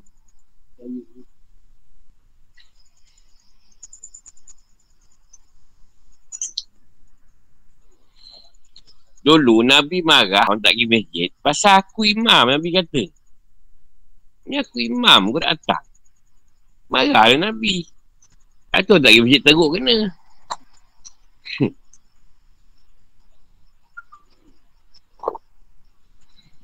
Yelah kita dah tahu kita Rasulullah. Kita pesuruh Allah lah. Nabi lah. Dia bukan kata ni. Ibarat Nabi tu tadi aku ada ni, kau dah tak pergi masjid, dia kat apa kat situ? Kan? Marah lah tak? Ha. Ha? Eh, sebab dia dah tahu. Kan aku ada pun kau tak datang. Dah tak ada. Tapi pun tahu macam mana keadaan masjid. Sebab dia akan jadi macam zaman Mekah. Dikuasai oleh Abu Jahal dan Abu Lahab. Sama je. Macam sekarang. Masjid pasal duit. Masjid banyak duit. Ha, dia pengurusi ni dia apa sebab ada duit masjid tu. Cuma tak ada duit. Tak ada siapa nak. Tak ada siapa nak nak jadi.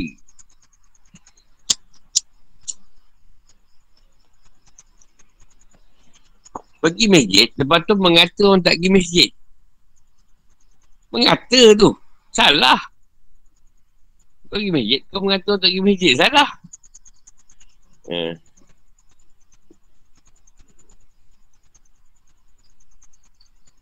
Asal nama mengata je, salah. Ha, tu je.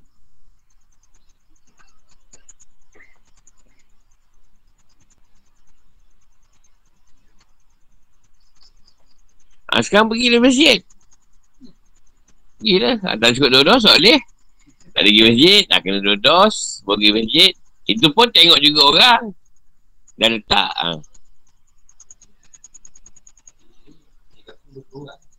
Lebih kurang.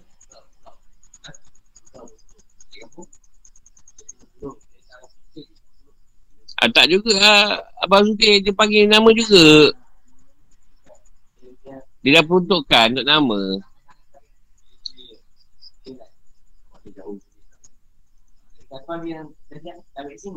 Hmm.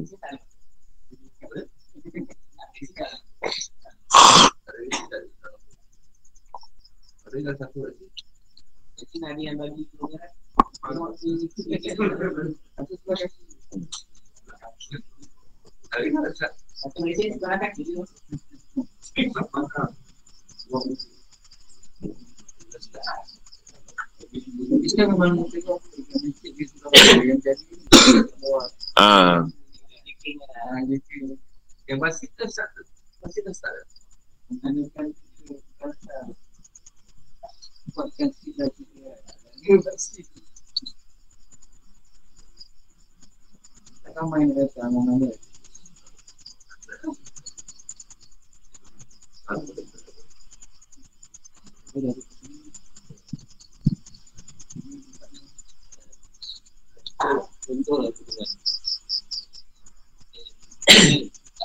Mana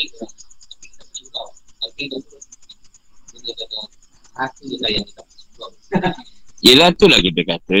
Se- sebab tu kalau orang jual tasawuf, kita tak boleh, kita segi masjid tak tahu lagi tau. Kita ni diterima ke tidak. Ha, itu yang kita kata, kalau jual tasawuf, semua orang tak ada penyerahan kat situ. Zaman Nabi bukan semua dapat pergi masjid, ada yang jauh. Jauh dengan masjid tadi. Main kat rumah je. Takkan Nabi tak tahu dia jauh. Takkan Nabi nak tunggu dia. Mungkin rumah dia dengan Masjid Nabawi dah 2 jam. Kan? Ha, Jum- Jumaat ni insyaAllah. Jumaat. Dia boleh gerak pagi kan? Untuk sampai pada apa?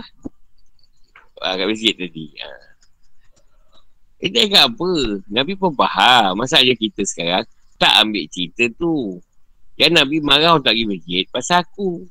Jadi imam kau tak datang. Dan kita cuba bawa keadaan kita macam Rasulullah tadi. Layak ke kita? Rasulullah layak lah marah orang tak pergi masjid. Ha, sekarang siapa yang duduk kat masjid tu? Macam Rasulullah ke? ha. Engkau sikit imam belum tahu tuan terima ke tak? Rasulullah memang dah confirm tuan terima. Siapa yang solat belakang dia pun tuan terima yang munafik pun ramai. Tak ada pun yang sembahyang belakang Rasulullah tu ada yang elok. Tak? Ha. Nak kata apa? Yang sembahyang belakang Nabi pun boleh munafik. Lagi sekarang. Kat butat.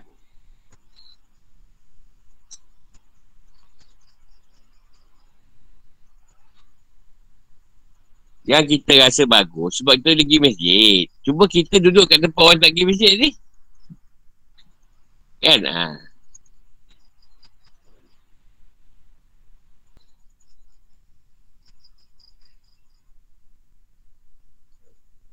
Yang senang. Siapa yang dapat pergi masjid Alhamdulillah pergilah. Siapa yang tak dapat pergi masjid Sampai ke rumah semayang lah Jadi dia semayang. Ada senang kan tak ada masalah. Nak mengata-mengata Ya Allah kau dapat pergi masjid Pergilah. Makmurkanlah masjid tu. Yang tak dapat pergi tadi Dia semayang juga. Mungkin dia nak makmurkan rumah dia. Mungkin dia nak berjemaah kat rumah dia. Yelah sebab sebab tu yang kita kata kadang-kadang kita kena cakap juga. Kadang-kadang tu kalau kita berani cakap lah. Kau tak nak, kau tak, susah ni. Orang kaudu ni susah. Semayang tapi sebungi kegelapan.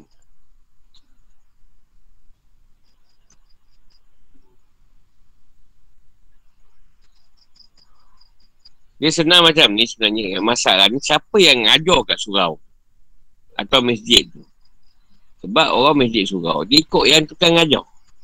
Kalau yang tukang ajar tadi, boleh betulkan pemahaman tu lah insyaAllah. Dia wahai maaf jangan mengata tak pergi masjid eh. Yang mengata eh orang tak pergi masjid. Ha, itu dah kira mengata, ribah. Dia dah kira apa ni? Mengata orang. Ha. Kan? Boleh tak? Oh boleh ikut saya rasa. Tapi yang mengajar tadi. Beruntunglah siapa yang dapat datang. Ha, kita ni dia bagi petunjuk hidayah yang belum diberi tu doa-doakanlah moga dia dapat datang. Ha.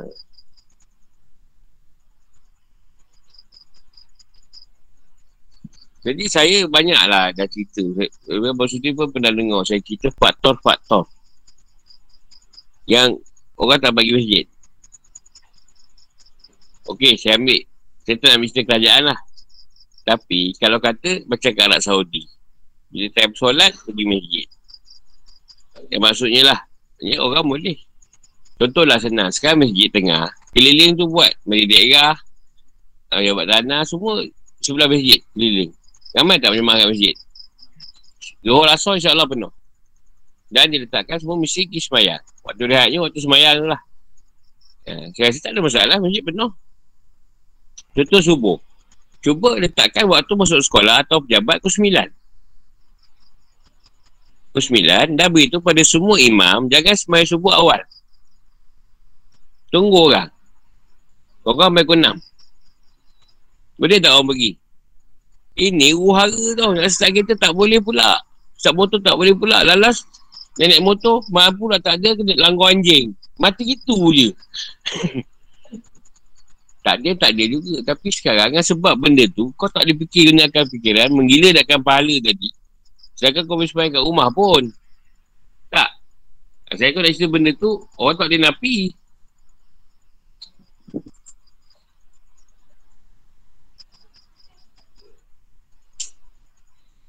Tahu-tahu juga.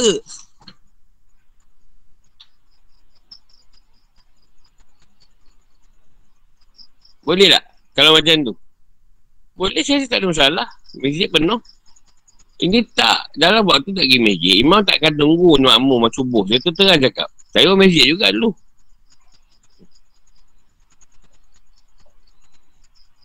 Sampai masjid orang nak pergi semayang. Lepas tu balik uara nak pergi kerja, nak tahu anak sekolah. Ha, sekarang boleh lah nak, nak sekolah. Ha. Sebab tu ke masjid tadi, diletakkan di kawasan kawasan yang tak ada lalu lalang orang. Yang orang senang datang. Ha, masjid sekarang memang semua bahaya.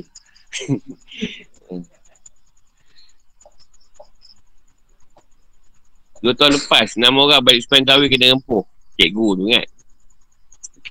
Bukan nak kata apa, tak nak cerita masalah tu. Tapi, ada orang kena rempuh kat masjid haram. Kat Nabawi je kan. Nak kena langgar kereta. Tak ada kereta masuk situ Jauh.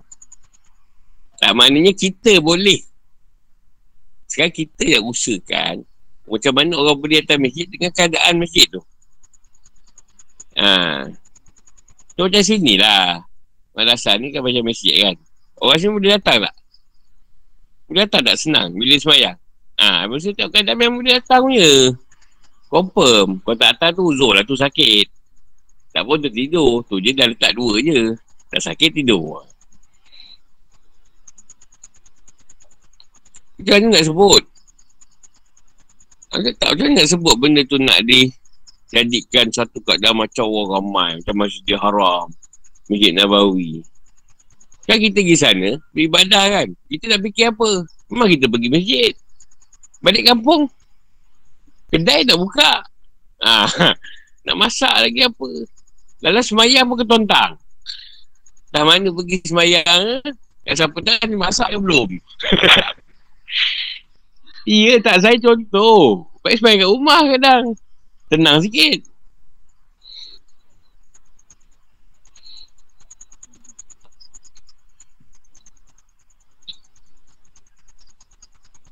Banyak aku nak cerita. Contoh Nabi um, bilik dia, rumah dia tadi belakang je masjid. Kan dia keluar je masuk masjid. Banyak ah sahabat punya rumah mungkin dekat masjid tu je. Jadi memang akan pergi masjid. Tak ada masalah lori tak ada lalu. Kereta ke apa ke tak ada kuda tipe langgar orang. Ya kau nak cerita lah. Nak cerita pun masalah dia tadi. Ni bukan kita cerita kata tak bagi orang masjid. Tapi nak kena tengok faktor-faktor ni tadi. Yang macam mana boleh buat orang masjid tadi.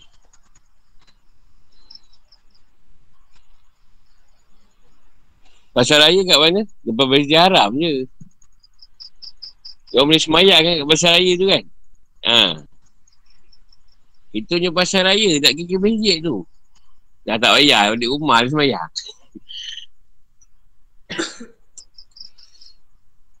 Eh, saya nak cerita pasal kerajaan ke apa, tak ada. Saya mengambil cerita, kadang sekarang macam tu lah yang Allah nak. Kita follow je lah mana yang boleh. Lepas tu pada saya, masalah salah kau pergi masjid tak pergi masjid ni, pada yang mengajar kat surau atau masjid. Itulah kena cakap. Kena jelaskan faktor-faktor dia sangat banyak. Yang boleh mengarah ke masjid. Ini faktor.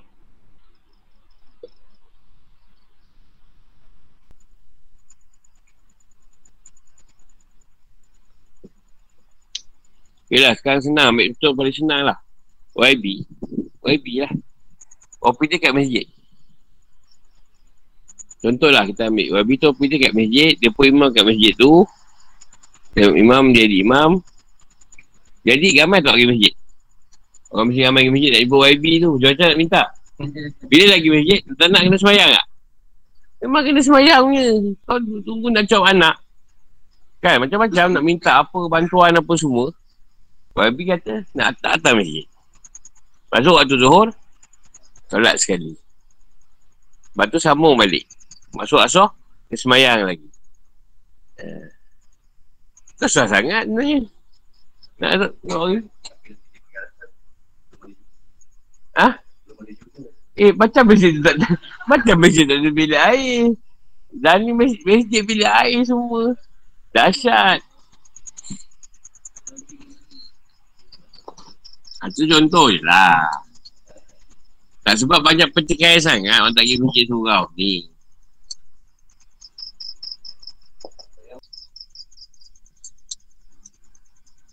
Tak, kita nak bawa benda ni memang, memang tak sudah. Masalah metal je. Tapi pada saya, masalah yang nak di nak suruh pergi masjid, pada yang atas lah ni. Yang atas kita. Kalau dia tak wajib kan. InsyaAllah. Masjid penuh balik lah.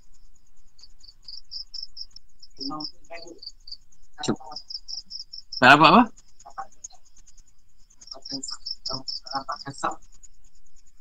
Tak dapat kasar jarak-jarak Ha?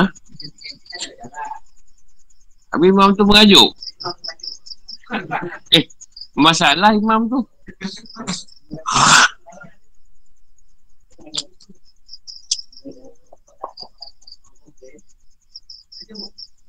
Tak boleh apa kasar. Buat macam sini. Meja sendiri. Memang tak tak boleh ikut. Masalah tu masjid tu memang kena ikut. Masjid surau kena ikut. Tak boleh buat apa.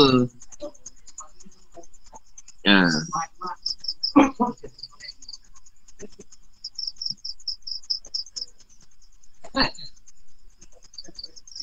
Kita jadi imam bukan nak kita dapat kasar. Kita jadi imam je.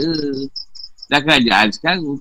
Larangan dia tak boleh dapat kasar. Dah lah. Imam je lah. Apa masalah tak dapat kasar pun. Dapat ke kita jemaah? Macam Tuhan tak tahu. Yang kau kena jalan kasar. Ah, Tuhan pula kena ni. Ah, ya Jibril, apa saja orang tak dapat kasar? Soalan Tuhan tu tak tahu pula. Ha. Ha.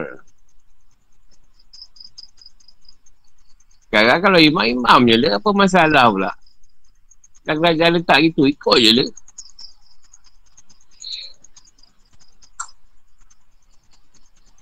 Ada dulu masa aman tak nak pula pergi masjid.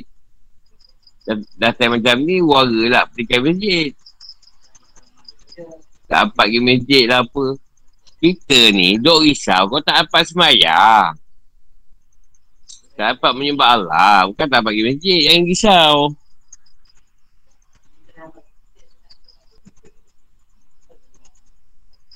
Kan ada satu cerita. Satu gemala tu tadi. Sahabat. Nama sahabat lah. Nama Nabi. Ya Rasulullah aku tak dapat lagi masjid sebab aku kerja. Kena uruskan, dia cerita kan. Rasulullah kata kau kena jalankan urusan kau. Jangan urusan kau. Ha. Tapi semayang kau semayang. Ha. Kata tu ada yang berlaku macam tu. Cuma sekarang yang Nabi bising, orang yang dekat dengan masjid. Tak pergi masjid tu yang kalau boleh bakar rumah dia. ha. Kalau saya pun saya marah. Lepas tu kat sini saya, saya ambil ambil jemaah saya imam isyak je tau. Pasal kat ni orang, kalau kau ambil dia waktu, kau tak ada, aku tahu mana kau cari jangan marah. Ah tu saya malah, tu ambil saya ambil satu waktu je. Jadi imam. Sebab kalau saya ambil dia waktu, saya tahu ramai tak datang, siap kau. Kena ketuk. Jadi kita ambil yang orang semua boleh kumpul. Isyak tu orang boleh kumpul kan. Saya ambil satu tu je. Ha, yang lain tu pandai lah. Sebab tugas yang Rasulullah bawa masa sebelum Madinah lah jadi negara kerajaan. Rasulullah tak ada paksa orang. Tapi bila Rasulullah jadi ketua negara. PM, ha, dia presiden negara Madinah zaman tu. Rasulullah buat tu betul tak? Rasulullah boleh tak kuat kuasa kan? Orang masjid semua. Boleh. Jadi, bila kita nak buat macam tu, kita kena tengok macam siapa yang nak edit kat atas tu. Ah, macam yang Rasulullah buat tu. Ah, itu insyaAllah. Kalau sekarang, dia sendiri, keadaan dia macam tu pun, kita yang bawah warga, pasal apa? Rasulullah, dia bawah, dia nombor satu negara, dia boleh cakap semua orang. Kau kena ikut. Kan? Betul lah tu. Kita siapa? Nak cakapkan benda tu. Jadi, macam mana? Itu je lah. Kita tak boleh salahkan siapa sekarang. Asalkan pada saya, orang tu semayang, zaman ni lah. Orang tu semayang dah bagus lah tu. Sebab ramai tak semayang.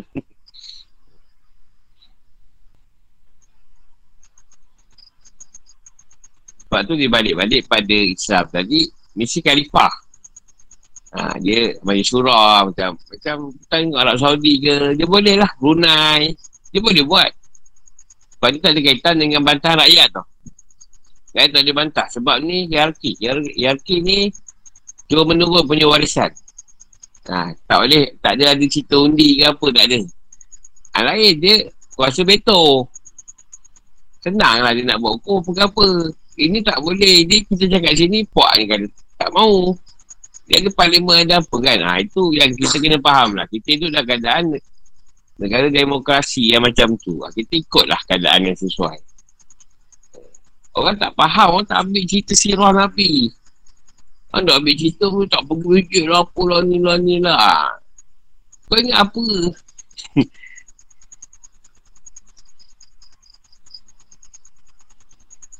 Solat kan untuk diri sendiri. Solat untuk diri sendiri. Cuma dulu diletakkan pahala jemaah tu sekian. Banyak pada berjemaah. Pada tak berjemaah, sikit. Sebab nak suruh orang pergi masjid. Zaman tu siapa le imamnya? Rasulullah. Rasulullah pun siapa pula imam dia? Saya bakar. Saya bakar Umar. Pak Umar Osman.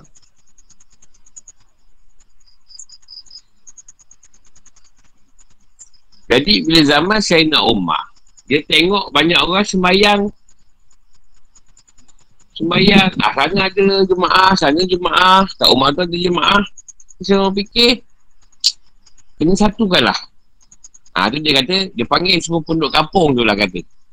Macam ni cari satu imam buat jemaah kat kawasan kampung ni. Ah, tu bermula lah keadaan masjid-masjid di mana? Kampung-kampung apa ah, sebab masa tu dia orang sana tiga orang jemaah sana empat orang Lepas sikit ada lima orang jemaah. Ha, jadi saya Umar tengok macam kelabut lah. Ha, adik panggil semua. Lantiklah satu imam sini. Aku orang buat jemaah. Ramai. Ha, tu bermula lah. Konsep-konsep dibina. Buat masjid-masjid surau ni tadi.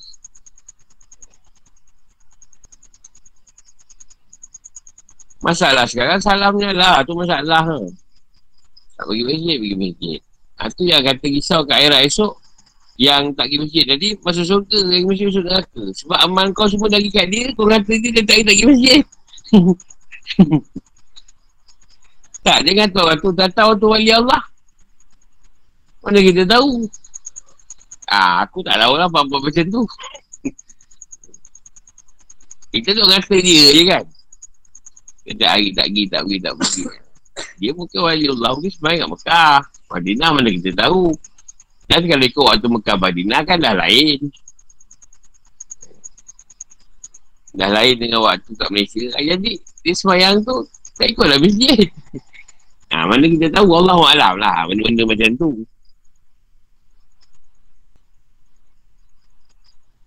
Lepas tu kita sangka baik. Tak pergi masjid, kata dia tu. Ah, darjat dia tinggi mana kita tahu. Itu tak mengata dia ni.